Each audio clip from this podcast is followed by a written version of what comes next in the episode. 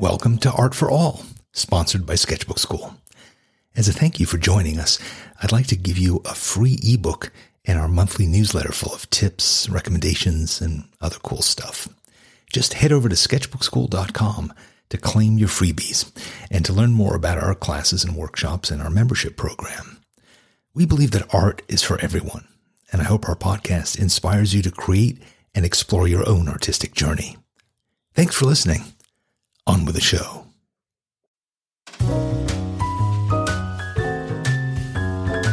Hi, welcome to the Art for All podcast. This is the Curious Sketchbook, and it is, I'm Danny Gregory. I'm an artist and author and the founder of Sketchbook Skool. I'm joined by my friend, John Muir Laws. Hi, John. Hey there. I'm John Muir Laws. I am a biologist, artist, teacher, and uh, I've kept sketchbooks of my own for years and years, and they're sort of an adjunct to my brain. And happy to be here discussing all sorts of ideas and concepts and related thoughts with you today, Danny. Great. Well, today we're going to talk about self education, what it means to teach yourself uh, a subject or what it means to teach yourself to make art, which is our focus here. And we're also going to talk about what are what is the best approach to do and our own personal experiences. We're going to talk about growth mindset. We're going to talk about good and bad teachers, and we're going to talk about just really how to make the best of the resources you have, how to use community, how to find a coach, a mentor, and a teacher, and that may be you, but how to do it the best possible way. And uh, we'll talk about what we've learned and what we how we teach people to to help you to teach yourself. So let's get into it. This will be fun. All right, we are just plunging in. We were just briefly discussing, um, Jack, your uh, transcontinental adventure. Uh, tell us what you were up to. Well, um, um, our, our our nana, my my wife's mother, um, is our last grandparent um, who is uh, still with us. So we the family went from California over to to to Maryland to spend some time with her. Uh, and when we got over there, um, it was just this eruption of the Omicron variant of the of the COVID virus. Yeah, and so we have uh, we just sort of huddled together and hoped for the best, kept our masks on and avoided crowds. Um, did the same on the flight back, and uh, we fortunately were uh, nobody's caught the virus. So we're just doing everything we can for our own. You know, there's so much that you can do by being intentional about your distancing, your mask wearing, washing your hands. Uh, those are the things that we can control, and we controlled those variables really well. And we got through without without getting sick. So I'm happy to be here and healthy. Excellent. How are you doing, I'm Danny? I'm glad you are too. Yeah, and vaccinations, of course. Those those help. absolutely. So we, uh, my wife and I have had uh, all three shots. So uh, two Pfizer's and a booster, and our two daughters have had their two shots under their skin and now have just become eligible for their booster. So they will be doing that soon. You know, having having something on board to help support our immune system like that, give us an edge should the virus show up in our body, just makes makes a huge huge difference to people's uh, experience if they get it and recovery, not having the long COVID, and just keeping our bodies um, clean and and uh, and and not have that virus run rampant in us. That, that it, I'm so grateful to science. Thank you, science. Um, vaccines work. Absolutely, yes. Um, we feel. I think when we first got our f- first vaccine, we kind of felt like oh, it's over. We're done. We're, f- we're yes. free. We're safe. Right. We actually volunteered to work here at the stadium in Phoenix, and we stayed up overnight helping people get their vaccines. And so, as as compensation, we got our own slightly mm-hmm. ahead of the line. And we are like, this is it. We're free. We can do whatever we want. and uh, increasingly, we've all been humbled and uh, realized that, you know, the good news is we're less likely to die, but we're certainly not immune. So that's right. Be, yeah, so, I think that's a, that's a big um, misunderstanding that people will, think that if I if this this vaccination is supposed to prevent me from getting COVID, well, that that's not the way that our immune systems work. If COVID comes into my body, my body already has. If if if my body is completely naive to an invading virus, then the virus can just have a party while my immune system slowly goes like, wait, what's this? Wait, is this thing? Oh, oh, wait a minute. We'd better kind of marshal our forces against it. But because I've got that um, that vaccine in my body, all the markers of of oh look, there's this virus in you are there ready to be detected. So my body is already primed to get on top of the case should any little virus particle make its way in, and then my immune system can can uh, marshal. So that it, we avoid that big lag period where your body's going like, oh wait, what's this thing? Right. Um, so it's yeah, it doesn't it doesn't help me not get it, but should I get it, there are two things going to happen. One is my my symptoms are not going to be as severe, and number two, um, I'm not going to have as heavy a viral load so I'm much less likely to spread it around to all my friends, family, and anybody at the grocery store. You speak as if you were married to an epidemiologist. Um, I am the uh, amazing Sibelle Renault. Um, she's been. I'm I'm proud of her. She's she's brave.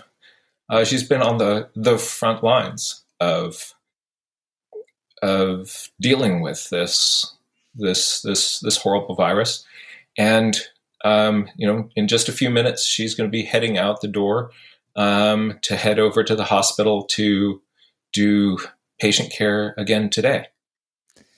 That must be that must be really tough on you and on your whole family to know that she's uh, she's on the front lines. Yeah. Well, yeah. I'm so glad that she is, not, but not for your sake. So, yeah, yeah, it's it's it's great. I'm proud of her. I, I can understand that absolutely. So, um, all right. Well, I, by the way, I just want to mention one thing quickly, just while we're on this subject, which is not our normal subject for the Curious Sketchbook, but I don't know. This is another thing that we can be curious about, I guess. I'm reading this book called Earth Abides. Have you ever heard of a book like this? It's uh, it is a book that was written in the early 50s. It's a science fiction novel. And I, I, don't usually read a lot of science fiction novels, but I heard about this book and it sounded sort of interesting. And what it is, is it's the first kind of, or one of the first books that's about basically uh, an apocalyptic virus. Mm. And this, um, it's about a guy who is just sort of a curious guy. Like I can imagine you having this, being this character in this book he is um, very interested in nature and he does a lot of camping. And at the very beginning of the book, yeah, at the very beginning of the book, he gets bitten by a rattlesnake. And just then there is an epidemic that suddenly happens really quickly. And um, basically within two or three days, it wipes out the 99.9% of, of humanity. Hmm everybody dies really, really quickly from this vaccine. And a lot of what the book is talking wait, wait, about from a, from a vaccine or the virus. I'm sorry, I'm sorry, from the virus. Yes, there is yes. no vaccine, and everybody dies very quickly. And um, so he is bitten by this rattlesnake, and he doesn't know about the about what's happened, and he um, is in a tent. You know, recovering or cabin, I think, recovering from this rattlesnake bite, and he and he has um, a fever and he has various other symptoms and then when he recovers, uh, he learns the news about what's happened. And mm. it seems that getting bit, bitten by the rattlesnake somehow supercharged his immune system right at the right moment, kind of like a Spider Man sort of situation. And so, therefore, he managed to develop uh, an immunity. And um, he, it's really about what happens to the earth when all people are gone. And I've read another book about this idea, which is called The World Without Us. Mm-hmm. Um, yes. You've heard about that book? Yeah. There was a National yeah. Geographic um, special about it too. and this book again, this is from the early '50s, and it's really it's really fascinating about what happens to animals, um, you know, and how domestic animals, um, you know, react to suddenly there not being any humans around. Um, what happens to wild animals and how they sort of change their behavior and start to come into the places where people were um, and change their behavior as well. It's also about what happens to uh, cities, what happens to electricity, what happens to water, all these different systems. And uh, it's also about building a society from the ground up. We've we see a lot of these post-apocalyptic things, and they're about zombies or this constant threat. And this book isn't about that threat at all. It's like this has happened, and he slowly manages. He's he's a person who doesn't particularly uh, interact with other people very much. He's kind of a loner, but he slowly starts to realize like he needs to, needs other people, and he starts to form a little tribe um, and then the book kind of goes over the next 20 years as they start to develop um, a little community and they start to have children. And then they start to realize, like, okay, we have to, we, we're, ba- we're, basically living off canned goods and living off whatever's left over from, mm-hmm. from, human civilization. And then they start to realize, like, okay, we've got to start preparing for whatever's going to happen next. But it's also about the human impulse to not prepare. And if you're fine now, then just keep doing what you're doing. Um, but also you know how much should you prepare for event, for the eventualities? I don't know it's just a fascinating book and i just stumbled across it and i just spent the weekend like completely immersed in it and uh, it's been really cool so. I think those those are you know those are really interesting themes to explore in our own thinking. Um, i uh, the uh, everybody thinks of me as somebody who um, you know, must be spending his time, uh, you know, reading Thoreau. Um, but I also am somebody who loves actually a good zombie movie.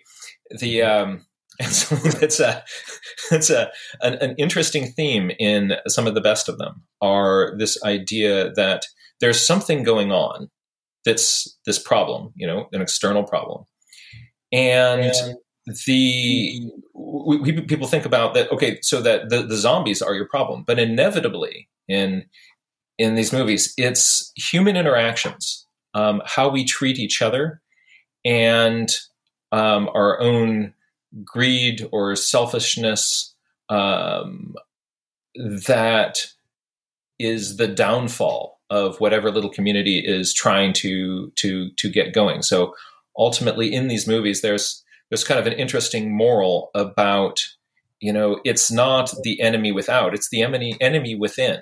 Right. Um, it's ourselves that we have to confront. And the problems whatever we're encountering the, the problems are going to be the problems that we have. But and we don't have any real control over that. You're in the, there's a virus that's rampaging across the globe. Um, and it's going to be evolving and doing its things on its own terms. But what we do have control is over is how we respond and the decisions that we make. How do we treat each other? Is our first impulse to get out there and hoard, hoard as much toilet paper as we can mm-hmm. as we barricade our bunker? Um, are we helping other people get along? Um, uh, this this morning I was in line. Um, hey, Lovey. Have a really good day at work. So Proud of you. Love you. That's about.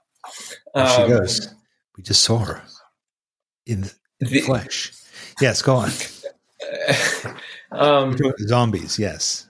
Yeah. So, so, so, but what we we do have control over the decisions that we make and the degree to which we we take care of each other. This morning, um, my daughters and I um, got up at six to go get in line to get um, tested before they get back to school. They, are going to get um, tested to see if they have an active case of COVID. And um, the lines were long, and um, there was a woman who was in her car. You know, everybody's in cars, sort of in line um, to get their their their their tests. There's a, a, woman who had car trouble, and this collection of people uh, uh, got out of their vehicles and helped her um, manage and deal with her situation instead of leaving her alone.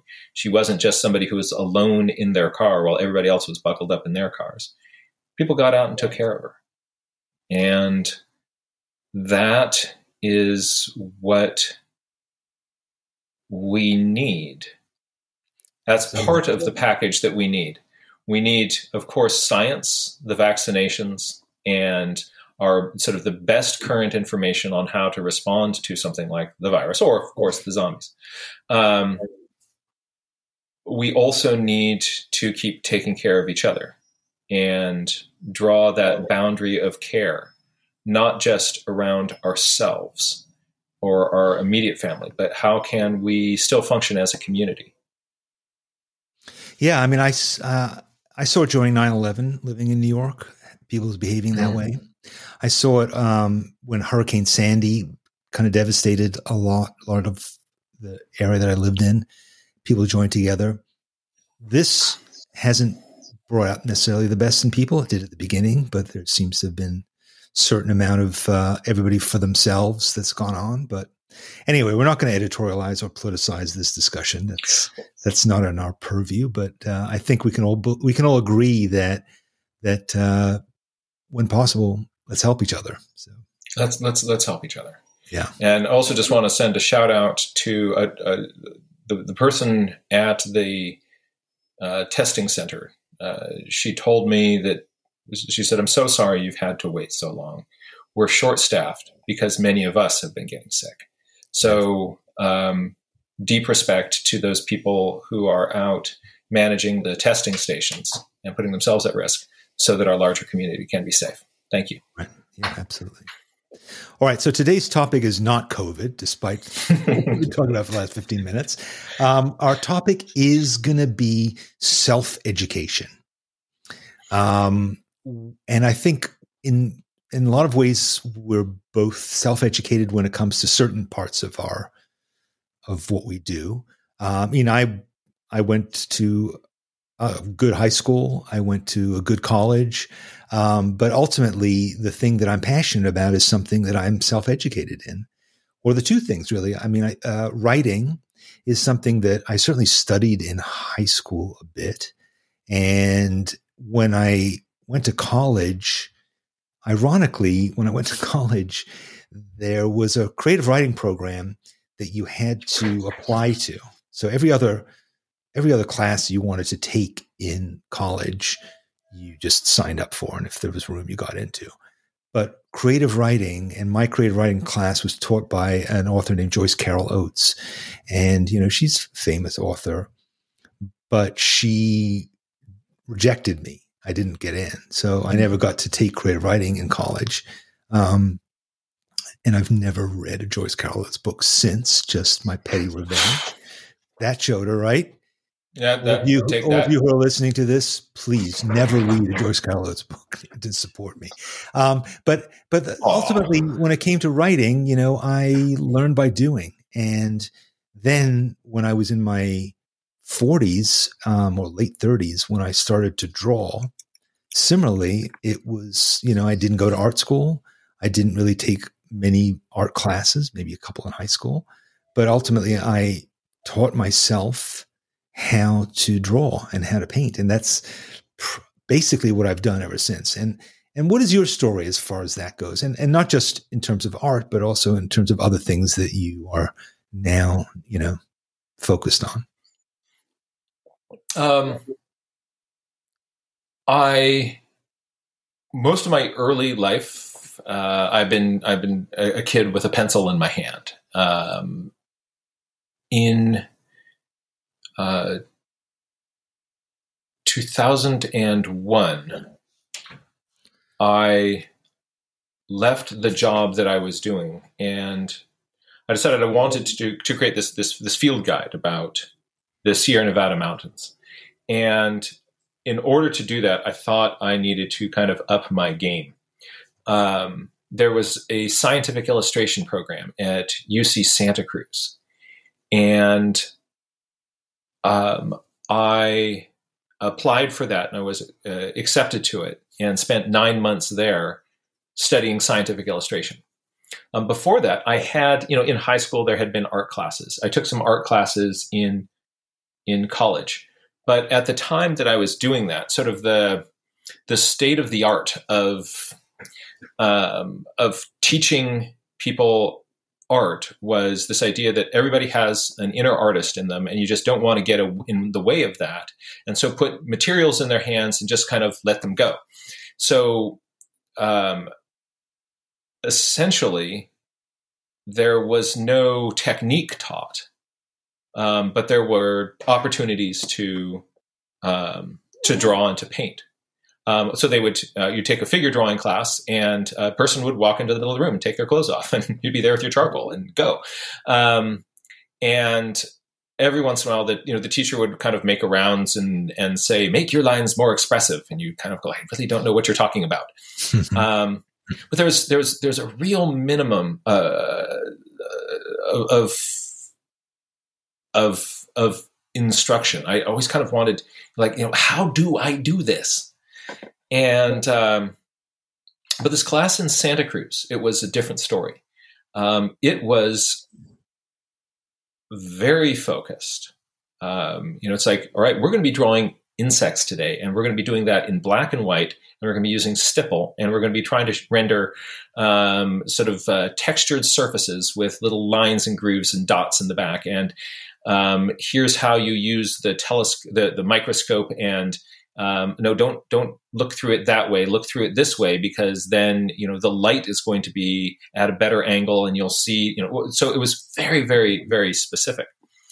Um, and is that because it was scientific illustration? It wasn't self-expression. It was design right. You were being told how, yeah you're, being told saying, we want we want you to be able to render this beetle in a way that people looking at it will recognize the texture on the surface of its carapace right and I, uh, it was intense. So every day, you know, you, you wake up early and you draw, draw, draw, draw, draw, draw, draw, draw, draw, draw. Um, there would be these critiques that would be the most detailed, um, specific. Like like this part of this beetle's tarsus, it doesn't really have a sense of volume to it. It just feels flat to me. You're like, yeah, that section of that tarsus. Oh, I see what, but but but it was because it was so specific.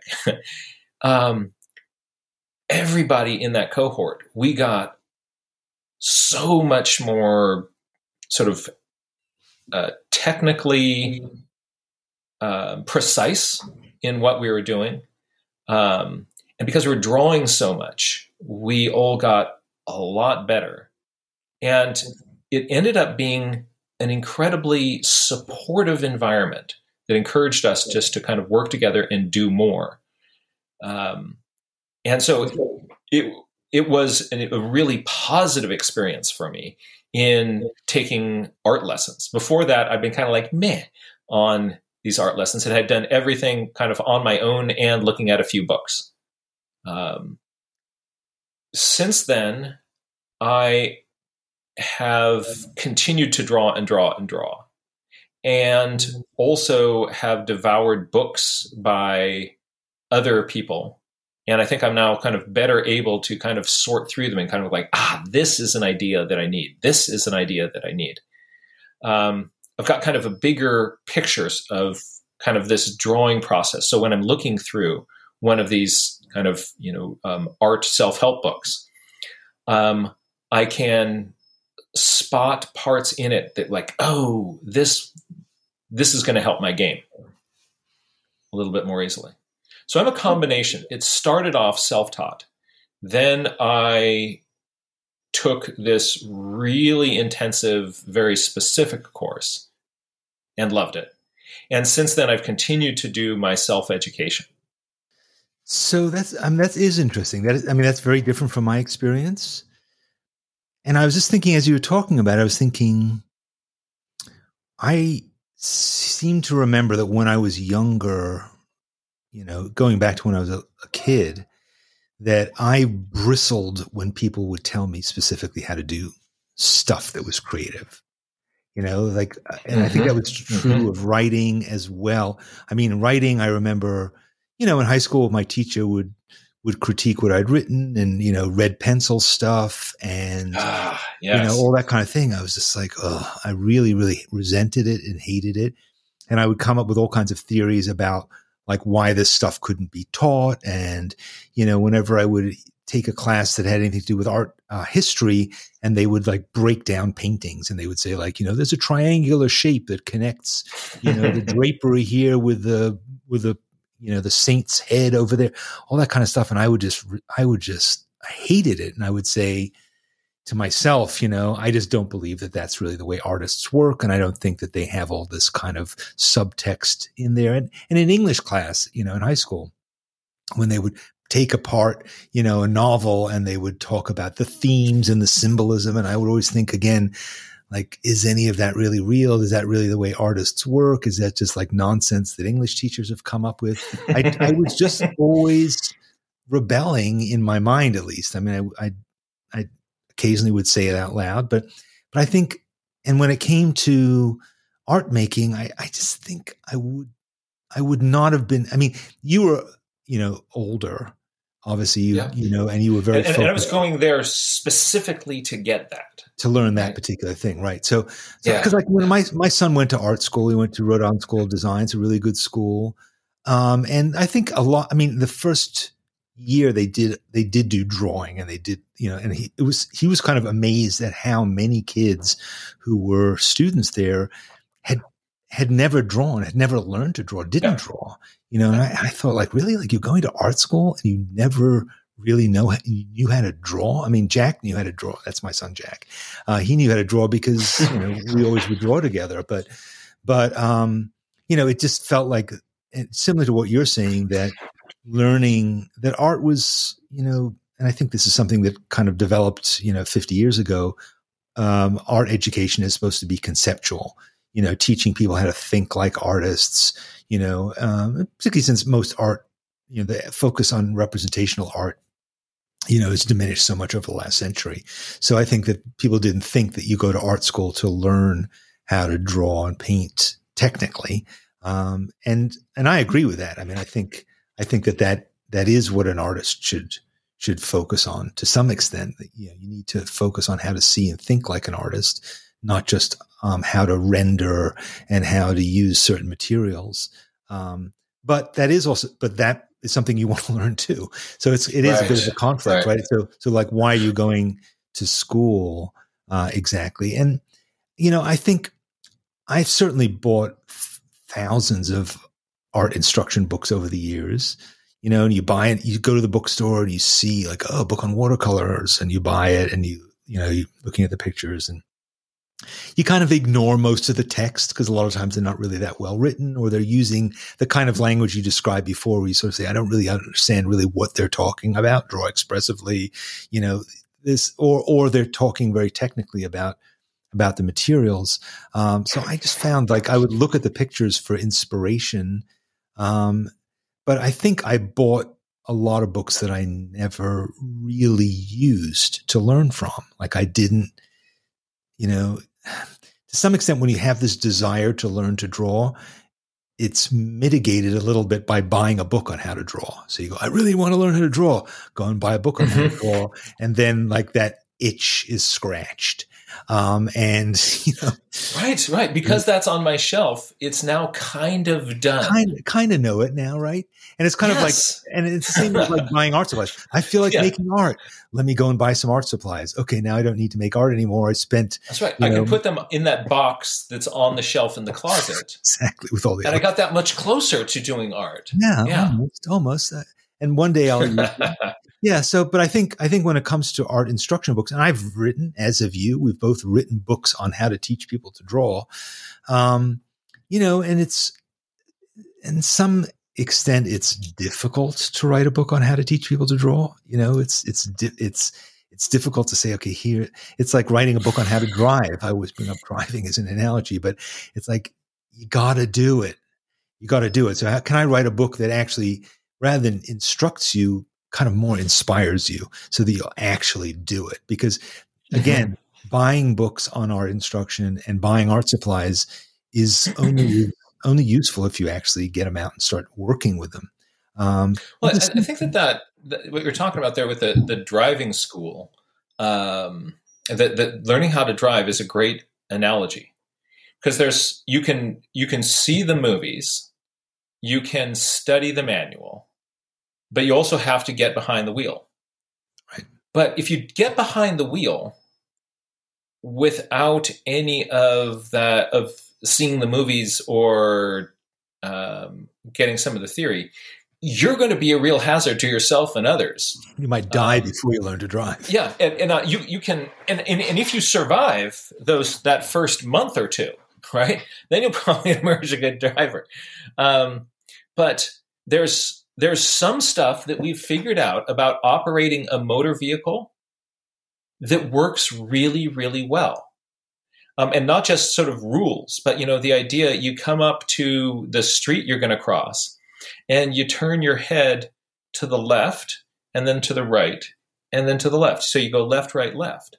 And that wouldn't have occurred to me, but somebody taught me left, right, left. And so what I'm doing is I'm first looking where the place where the first car that I'm going to be getting hit by will be.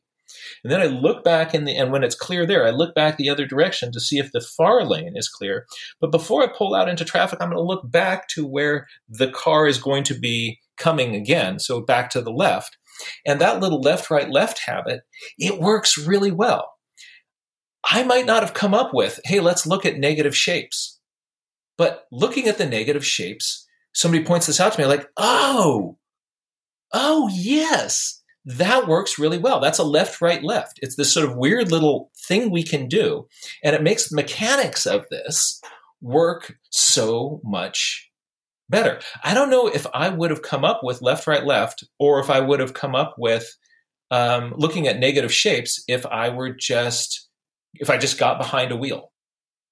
That's why I think one of the best art instruction books is Betty Edwards' Drawing on the Right Side of the Brain because it teaches oh, you mad props to Betty Edwards.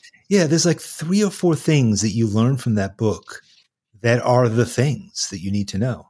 You know, and drawing negative shapes is one of them draw i mean the, her exercise where you draw upside down is so transformative i mean i've done that exercise with so many people and they cannot believe that they were able to draw this thing that they were able to copy yeah. A drawing by i forget who it's by picasso or something and you say and then you turn it around and it's like a magic trick that you did to yourself and understanding the whole the the, the theory behind this sort of split brain notion that that you um, have to not think symbolically.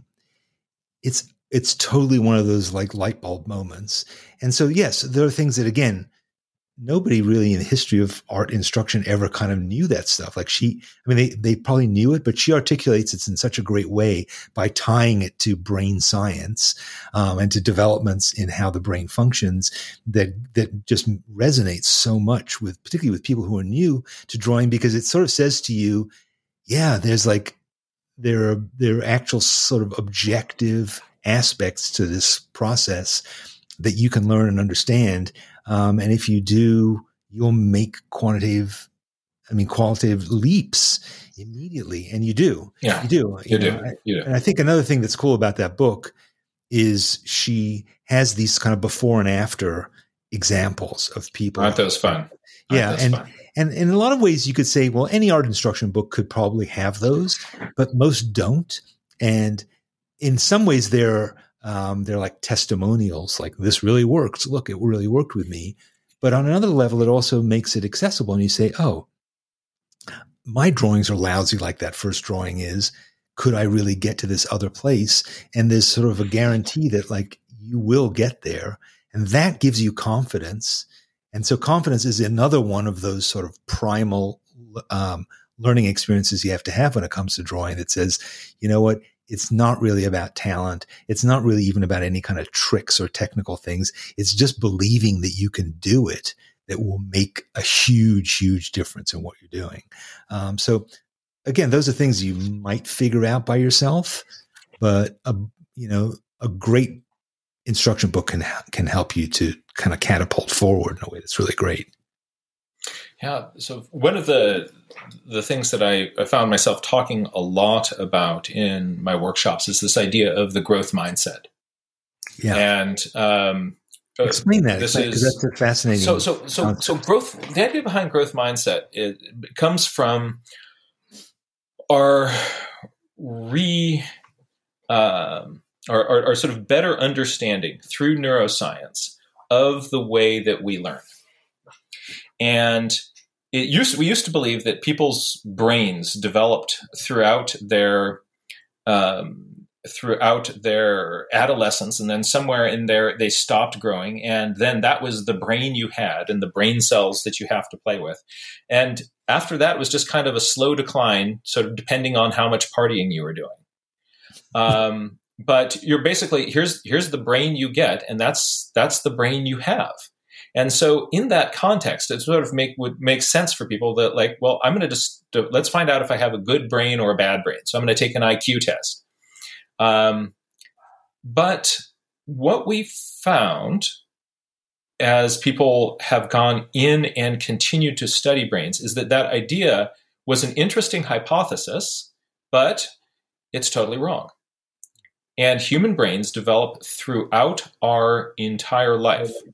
And the signal that we need to kind of get your brain to grow is repetition with effort. And by kind of showing up for that, uh, showing up again and again and again, you are making your brain physically change its shape and structure. So all learning is actually physically rewiring neurons in your brain and building new neural connections. So you are you are actually changing the structure of your brain. And you do that at all ages.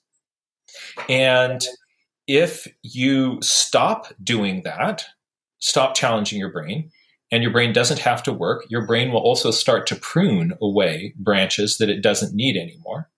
But the minute you start pushing yourself again and kind of challenging your brain, then it starts rewiring and building new structures in your brain. So it's not the brain that you're born with, it's the brain that you make through the work and the decisions throughout your entire life. And what they found is that if you teach this fundamental idea to people, it changes the way that they face challenges and practice. Because if you believe that the brain that you've got is the brain that you've got, and something is hard, well, then obviously this is just beyond your pay grade. And so you'd better do something else. But if something is hard and you've got, instead of that fixed mindset, a growth mindset, you're like, oh, this is challenging. Huh, that's interesting.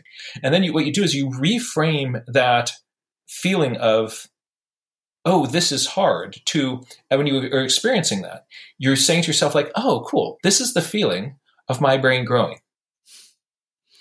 And so criticism instead of something that brings you down. If you've got a fixed mindset and somebody says you didn't do that well, you missed this and this and this, you feel really bad and you don't like them.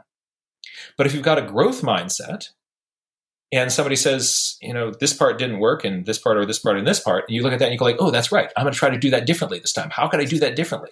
Thank you. So much. What sir. was May going on? Another? Right. Yes, thank you. Yeah, but you really mean it. You're not just your your your brain is going, okay, good. So coaching helps instead of coaching you feel irritated at the coach if you've got a fixed mindset and somebody's saying like oh do this differently. Like no the brain i've got is the brain. I've got pal. Why are you getting on my case? Instead of oh this is great. Yes okay now what else am i going to do? So it totally changes the way that you face you face a mistake. So if, if you make a mistake and you've got a fixed mindset oh you did something bad. If you make a mistake and you've got a growth mindset you're like oh in each of those mistakes is your opportunity to learn to do something differently. So there's a, a, a wonderful um, uh, uh, there's a, some, a, a, quote from one of my favorite growth mindset researchers um, is that um, well not, not just this idea that that that challenge is the feeling of your brain growing um, but I've completely lost my train of thought. There was another idea in there, and what is it? What is it? What is it? It'll come to me in a moment. Okay. Um, But so let me take but, over for a second to say, like, yes. I mean, I think obviously it's empowering.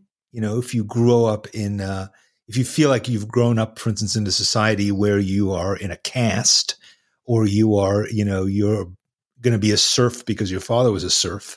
Um, it takes away your your uh, impulse to try. You know, you, you're, right. you're, locked you're locked into this particular in this particular situation. And, um, and, and and the caste system can also be built around the myth of talent. Exactly. So so I I was born incapable of doing of drawing. I'm not an artist. I this and that. Yes. Um, yes. And I think it's also interesting. This you know Malcolm Gladwell wrote that whole thing about the notion of the ten thousand hours to master um, a given skill. You know, he talked about about that's what it takes, but it's it's and that's actually inaccurate because it's what it's not just showing up. It's not showing up. It is challenging yourself. It is forcing yourself to try to to be active and to always be pushing yourself into discomfort. Discomfort is a really important aspect of the growth mindset, right? Because you don't want to mm-hmm. just say, well, you know, I play the scales and the piano every day for 10,000 hours. I should be able to, you know, um, be now be bring on the Rachmaninoff. Why exactly. is it working? I'm just really good at scales now. Right. And I think um, similarly, um, when, when, when I talk to people who say, I just can't draw noses, I just can't draw horses, I just can't draw buildings, I just can't do this. And so then you don't, and then you never will. right. But if you say That's to yourself, right. you know what, I can't draw this, but let me try it. Or oh, that was really terrible. Or, or, or just trouble. insert yet after that. Yeah. I can't draw it yet. Exactly. Right. That and, yet that yet mindset is really really powerful. And so just to, to um, did you, did you pick up your your thought again? No, there were there were two actually two other thoughts that riffed off what you were just saying a moment ago. Um, and now they're gone. But you keep going, and if I was, I'm going to make a little uh, kind of some some doodles as as these these these ideas come to me. So that the next idea I'm actually going to I'm going to to to to, have. Oh yeah, I remember sort of one, one of these thoughts. Um, so if you just um, are you're talking about discomfort and they've actually looked into this and sort of what is the optimal place in terms of your discomfort in any challenge. And, and what it is, is you want to get yourself, your brain, to enjoy being just outside of your comfort zone. So the sweet spot for neural development is not when you're totally overwhelmed, because then you're going to get panicked. You're like, ah, I can't do this, right? It's not where you're comfy because now you're, then you're not having to learn anything new. But if you just kind of get used to the idea of I'm going to push myself just a little bit outside of my comfort zone, that is the place where where you can surf. You want to surf the wave that is just slightly larger than the one that you know you can do.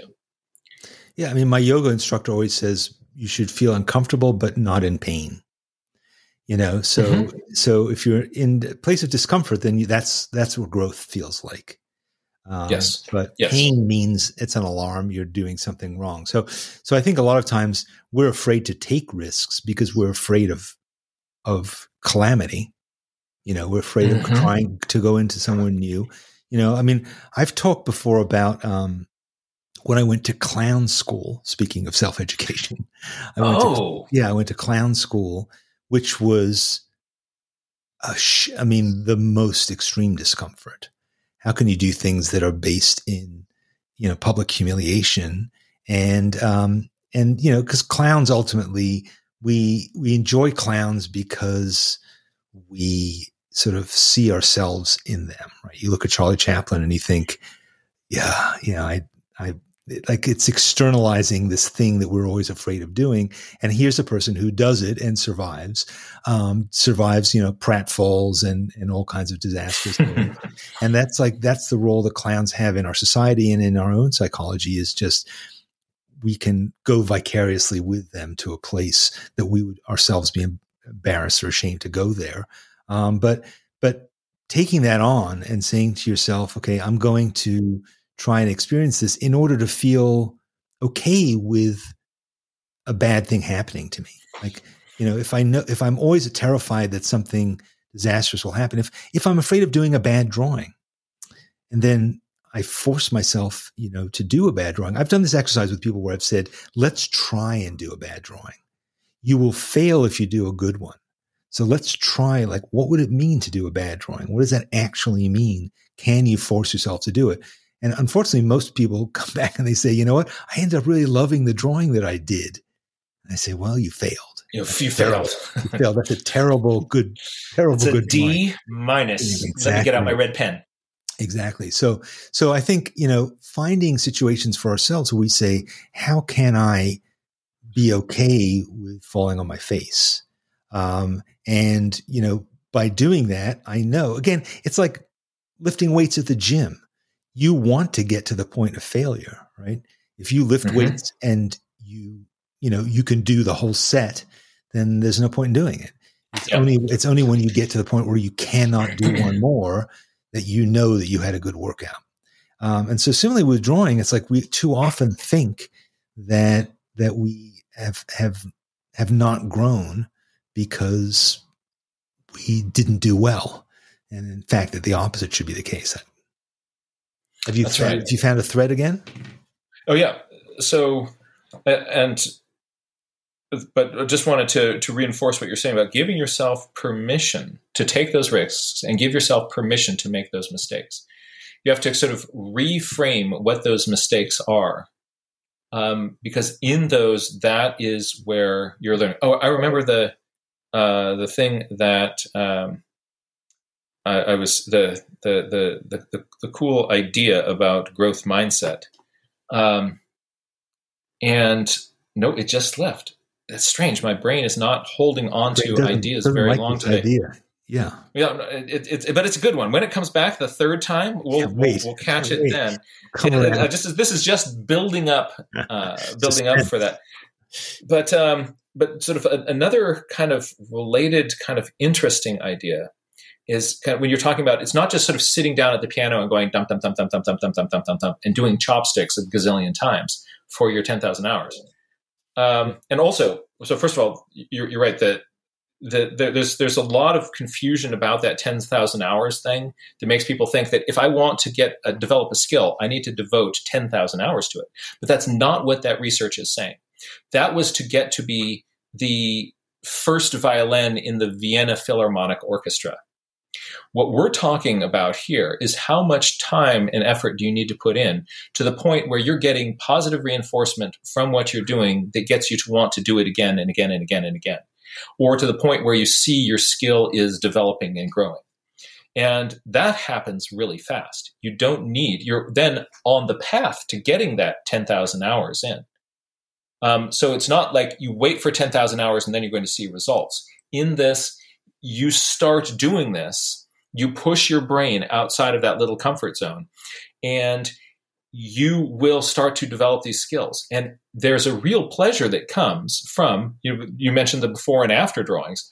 You know, you open up the front of your, your sketchbook and you're kind of like, this is what I was doing three months ago, and this is what I'm doing now. And that's this is I can see that it is different, and that so you don't need that to put in that 10,000 hours in order to get really significant results. The 10,000 hours thing is about being first violin in the world's most prestigious orchestra, right. um, or to being the world's champion chess master, right? Right.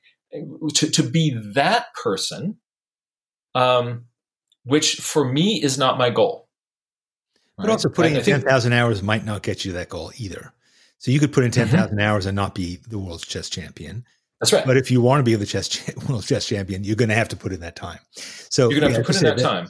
But you start putting the time in on whatever it is now, and you're going to start to see results from that work that you put in. And it's not, again, just repeating things, but in what they're talking about is the idea of deliberate practice. So not just practice, but deliberate practice. And the thing that makes deliberate practice different than practice practice um, is that when people are do- doing deliberate practice, there is a clear feedback mechanism that, that that you're using. So if you're doing the same thing, let's say I'm going to learn how to play golf, and you get the stick and you kind of whack around. You know, you get like you get really good at being a weed whacker, but you wouldn't get good at hitting that ball where you want it to go. Right. So with with with feedback, like I did this this time, and this happened. So now I'm going to do it differently this time. Oh, that worked. I'm going to do that again. So you're actually looking at what you have done and then looking for how you're going to intentionally change that to the next stage. Um, in doing that, if there is a, a clear way of getting feedback on your own, you can do that on your own. It also, what p- people have found is with the process of deliberate practice, having a coach or even a person who you are doing this with, a partner, mm-hmm. makes a huge difference. So if you and your best friend are saying, like, we're going to decide, let's let's let's take up urban sketching together, right? And then you uh, you go out and you do some some sketching together. So first of all, you, you're uh, socially distanced, you're wearing your mask, you're having a great time, and you have snacks together. It's enjoyable. You're going to do it again, and then you do it again. So that's going to let you get better. But if you also then every once in a while I'll just say, like, let's take a look at the sketches we did last week. We don't have to look at the ones we just did right now because there, we might have a little bit too much ego wrapped up in those, but let's like take a look at the ones from last week. And you help me see what I can change in those to make it better and I'll look at yours and give you the same kind of feedback. So you're looking at it through a different person's eyes. You can also t- hold your own artwork up to a mirror, and sometimes that gets you to think about it in a different way. Um, but or upside down, like Betty Edwards. Yes, that's right. Um, so, so those approaches, um, intentionally looking for, I'm not just going to do the same thing a lot but I'm going to look for what is working that I want to continue doing. What's not working that I might want to change. Um, and that's and not that's not critique. That's not like a crit that people kind of you know are terrified of. Like somebody's going to say I'm bad or somebody's going to give me a grade. It's not that. It's as you said. It's it's it's advice. It's hey, why don't we try right. this? Um, yeah. You know, I think, and, and I think it only important. works yeah, and it only works in the context of having a growth mindset. Right. Because if you do that with your friend and your friend has got a fixed mindset, they're not going to want to talk to you anymore. Right. Yeah, you have to have rules of engagement that that uh, kind of determine what it is that you're trying to get out of doing the drawing. If you say, okay, this is what I want to do, um, can we now analyze this drawing in terms of what my goals are? Not is this any good, but you know, if you say I've, been struggling with this kind of drawing, um, can we look at this drawing and talk about like why that is? So it's focused and it's it's diagnostic as opposed to you know some criticism that you could take personally.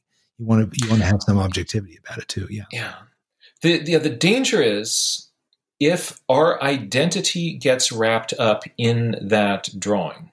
Right then and somebody criticizes it, they are oh, criticizing. I'm just no good. I'm just no good. Yeah, then I'm no good. Yeah. Um, so that's why having some emotional space or distance from that is is important. And. I am not that drawing.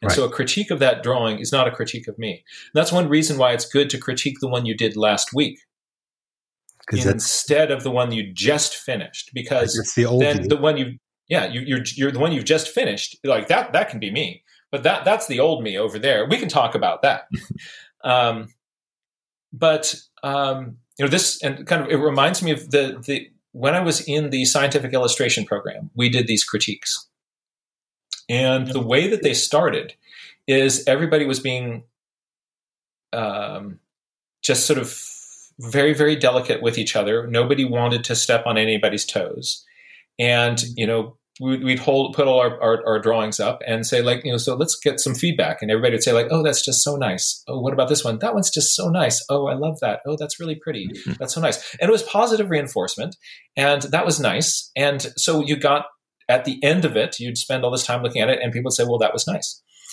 Um, and so we did this for a few weeks.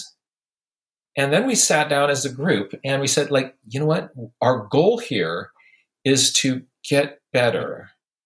and I forget who it was. It started off with one person, and he said, like, you know, for the last several weeks, you folks have told me that the stuff that I do is nice and it's pretty. Like, what should I do next with it? And you've and the best advice was like, oh, frame it.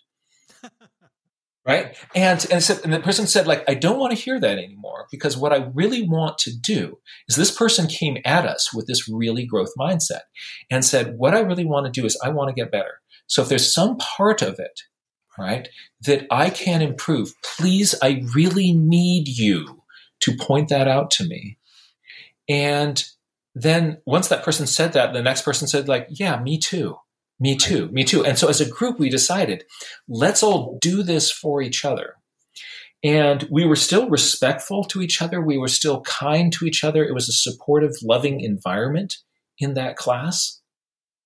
But we could kind of get in there and help each other find those find like this is the, the, the, two ideas that i found were really helpful. One is to to to find the parts that are the strongest and be able to articulate not just this is nice but this is nice because this right? There's a specific thing that i recommend that you do again. Right.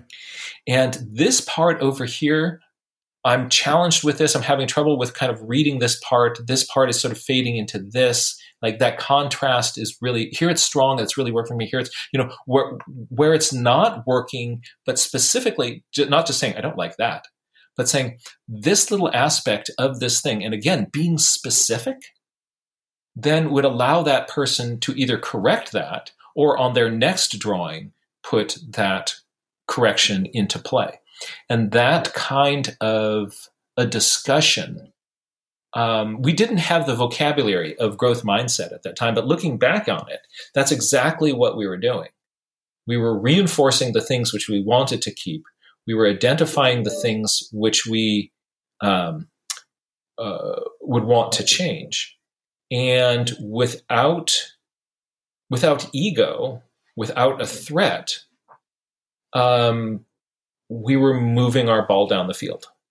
It makes sense. I mean, I'm paying tuition to go to the school. I want to get something out of it. I'm not just here to feel nice. Right. Okay? But also, I think you can, as you said, I think you can learn to do that to yourself too. You have to have some distance. Yes. You know, and you have to not allow your inner critic to turn this into a, a complete sort of uh, diatribe or a condemnation of everything you are as a human being.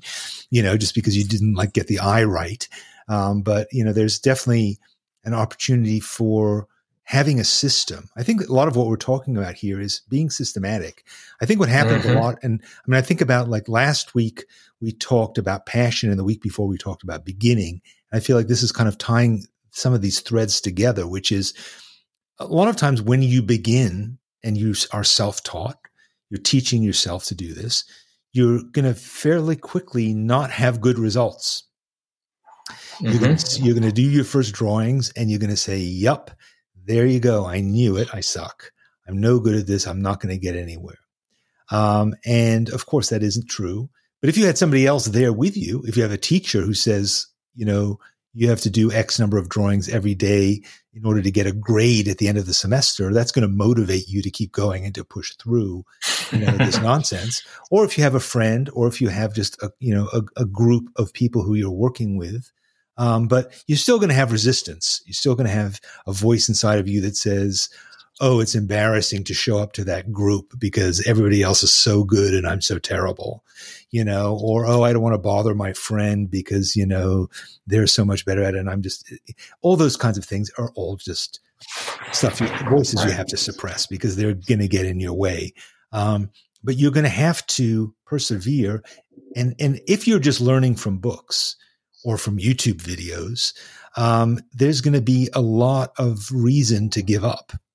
And you know, you have you have to sustain that, and you have you have to say to yourself, "I'm going to have a system where I say, you know what, I'm going to draw steadily for a month. I'm going to take I'm going to find one or two books. I think Betty Edwards is a great book. Um, but if you don't want to use that one, you could use my book, How to Draw Without Talent. Um, you know, you can just find a book that that you stick to and you say to yourself, I'm not going to evaluate this for X amount of time. And when that time arrives, I'm going to evaluate myself with this growth mindset. what can I teach myself that will help to advance me? Where are the areas that I need to improve? Nothing has to do with questioning the basic premise of this whole enterprise. I'm not discussing whether or not I should learn to draw. That's not under Right. discussion. Right. I'm going to learn, I'm going to discuss how can I get to this goal that I have to feel comfortable doing it and also recognize that you will never stop learning. I mean, both of us constantly right. are learning. We're still reading art instruction books. We're still practicing. We're still trying to push ourselves into new areas because that pushing reaps rewards. Trying to do new things, trying to use new media, trying, I mean, Jack, you've completely rethought how you draw birds, the kind of a foundational thing for you. And you've come Yes. up with a whole, you know, you've basically admitted to yourself this way that I've been doing it for all this time. I wrote books about it, you said, and now Yeah. I've changed. wrote a book on how to draw birds, and now I think I've got a better system for drawing birds Yeah. than is shown in how to draw birds. Right. So that There's must still a lot of stuff in there on like you know details of wings and things, but like the one, two, three of how you build your basic bird, I would now totally do that in a different way. Right. So that must have been, that, but that must, that's a, that's a risky proposition. You're kind of saying, you know what? Hi, I'm McDonald's. Guess what? We don't make Big Macs that way anymore. It's, it's a challenge, you know, Yeah. to, to go and to say, I'm rethinking it, but it's not only is it a sign of integrity, but it's also, it keeps it interesting. You want to keep, you Mm. know, and I can think of, I know a lot of professional illustrators who developed a style of drawing, developed uh, a topic of things that they draw, became well known for it, developed a business around it. They were the go to guys if you wanted to have a drawing of X, um, and then became really unhappy because of it. So even though they were getting paid every day to draw, they weren't growing. They, and drawing had just become this rote thing. So even though they're really good, even though we would all love to be able to do draw cars like they do or draw landscapes like they do, they were unhappy because they weren't growing anymore. And a lot of times being an illustrator means you you know you might be giving up you know your bread and butter by by changing your um your way of doing it. I remember my my uh, friend of mine referring to um James Taylor and, and Fire and Ice and saying, you know what, when you go see James Taylor, he can play his new album for you, but he better play Fire and Ice. You know, he's going to have to get around. he's going to have to play that the, the the hit. He's going to have to do that at some point. So sure, yeah, yeah, go ahead, but stretch yourself. That's fine. We want to hear your new stuff, but you know, you've got to do the foundational thing, and that's not necessarily a great place to be as a creative person. You want to always be pushing yourself and challenging yourself and growing and developing. Um, that's and and and failing, failing along the way. That's definitely part of the of the deal. So, so all right, I, I like that, and and just to, I'm going to uh, bounce into that thought a little bit. You're you're talking about how you can be your own coach, and um, yes, but so the, but think about what the characteristics that you want in a coach. If you have a coach with a fixed mindset, that coach is going to be a terrible coach that's true. right? so, what you're looking for specifically in a, co- a coach is somebody who has a growth mindset and is going to pay attention to you to help you specifically change and grow. And you can be that for yourself. But um, if you find you put pen to paper and immediately this your inner critic pops up on your shoulder and is just telling you all the reasons why you can't do this, then you've essentially got a coach with a fixed mindset. That's true. And so if so you have to work deliberately to change the way you frame things for yourself. How can you get yourself to look at your own work from a perspective of a fixed mindset? If you can't, you do need a coach or at least somebody to help you be able to think about what you're doing from the perspective of a growth mindset As a process, not as a as goal. a process Not- yeah, and, and exactly and, and and once you kind of get those routines in you can take it over yourself but you think about it serena williams has a coach right. Right why does serena williams has a coach she's really good at tennis but she's got a coach because it's often hard to look at yourself and know your next steps. Tiger Woods has a coach. Why does Tiger Woods have a coach? The same reason.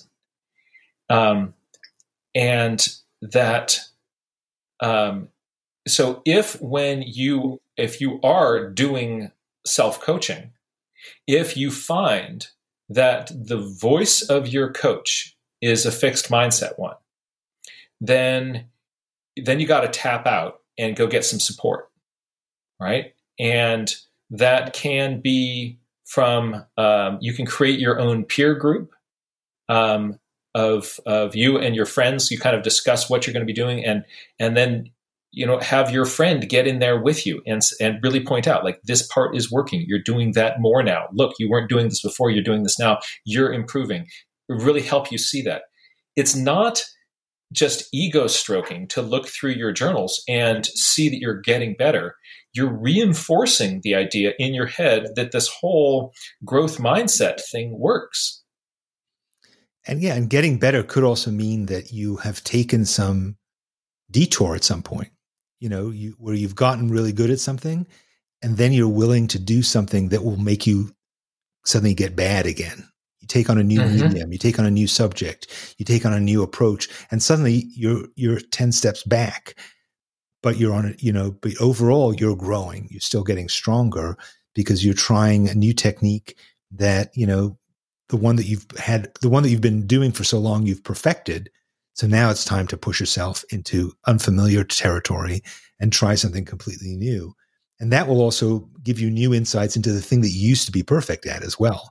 I think you know it, that's you, so true. You, you want to always be changing. You want to always, you know, I mean, not not to do a commercial, but I think at Sketchbook Skool, that's really what we have been focusing on, and and are finding more and more ways of doing that of of creating peer groups.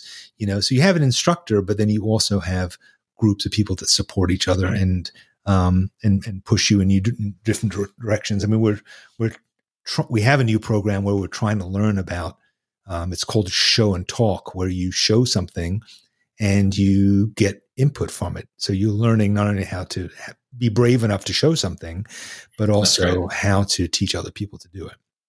All right, good. Well, we have we've crammed another hour with blather. Um, and uh, we've I think it's been it's always been fun and and uh, I'm glad that we're continuing to do this. So thanks for chatting with me today thank you so much. Uh, really enjoyed bouncing these ideas around. And for, for me, it's also useful just, even I've been doing this a lot and teaching some of this stuff, just to reflect again. You know, this helps put these ideas of growth mindset at the front of my brain. And it's something that, you know, it's, it's not like you kind of hear the idea and then, oh, now I'm going to have a, a a, a, growth mindset. I f- still find, you know, the the specter of that fixed mindset will sometimes come and haunt me. And having conversations like this is going to help me the next time that voice pops up to kind of like, oh, I recognize you, right?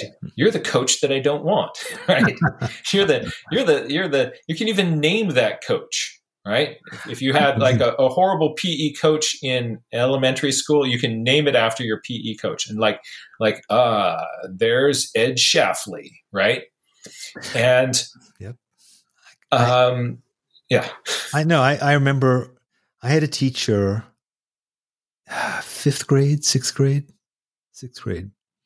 He was also the shop teacher, taught like wood shop, metal shop, and then he taught art. So that gives you a bit of an insight into him. And uh, he gave us this assignment draw birds. And so I was excited by this idea. And I went home and I spent the weekend and I did this, got a big piece of paper and I did a drawing, a painting actually of an oasis in the desert. And it had hundreds of different kinds of birds there you know, and there were palm trees over the oasis, but then there were parrots and there were eagles overhead and there were birds on the ground. There's so many different kinds of birds all gathered around this thing. And then there were mountains in the distance and there's this whole thing. I brought it in, handed it in, got it back with, I think it was a D minus. The subject was birds, not landscape. Ah. I mean, I will never forget that. I mean, I, always, Ah, yeah, I will not say yeah. the teacher's name, he whose name will not be said. That's right. He should not be for- I'll- named. yeah, I will never forget him. I'll never forget that lesson and what an impact it had on me and my sense of confidence when I was 11, you know, and, Yeah. uh, Yeah. and I think now I look back and I think like, what was up with that guy? Like, like, why would you say that to an 11 year old? It would obviously worked really hard on this thing. Like that's like, Yeah. uh, what were you drinking that morning? But, um, yeah, so I think I, you know, we all, I think we learn a lot from bad teachers. We learn a lot from bad bosses. We learn a lot from bad parents. It's nice to have good ones to learn from too. The bad ones also teach us how not to be, and they kind of right. give us cues that we can, you know, give. As you said, mentoring, coaching ourselves. It is, you know, even if we have another coach, we still need to be good coaches and good good friends and helpers to ourselves, which is something that a lot of people I think struggle with, um, particularly when it comes to art making. And we just don't, we don't want to absorb though that mindset from that bad teacher. We can still learn from that bad teacher about what doesn't work, but if they're role modeling to us a mindset, um, and they've got one that's toxic, and for, not not just toxic, but scientifically inaccurate. There you go. the fixed the fixed mindset you know as as a scientist right this is one of the hardest criticisms that i can level the the fixed mindset is scientifically inaccurate It right? doesn't work. Yeah, it doesn't work. Yeah. um, All right. Good. Well, and- yeah. and just just to be clear we are we're not endorsing that anybody go out and get bitten by a rattlesnake um, but if you do, but I mean, it, it couldn't hurt. Well, actually, no, it could. Hurt. Don't do it. um, Don't do it. Be safe. and- um, be smart. be safe, be smart, make art. There you go. Um, Even one of the, the the great opportunities that we we have is to just to give yourself this just give yourself the time and the opportunity to to feed that part of your your brain and your heart with with with creative projects and water that with some with the, the with the, the, the juice of, of freshly squeezed growth mindset and you're going to see amazing things happen With that, let's uh, go our separate ways. I'm off to to drink some uh, a couple gallons of creative of gold of creative mindset. What is a creative growth mindset? growth mindset yeah Growth growth, mindset. Uh, freshly squeezed growth mindset I will, I will go and pluck some. That's great. Thank you. I'll it's good stuff I'll see you next week. i'll see you next week thanks dan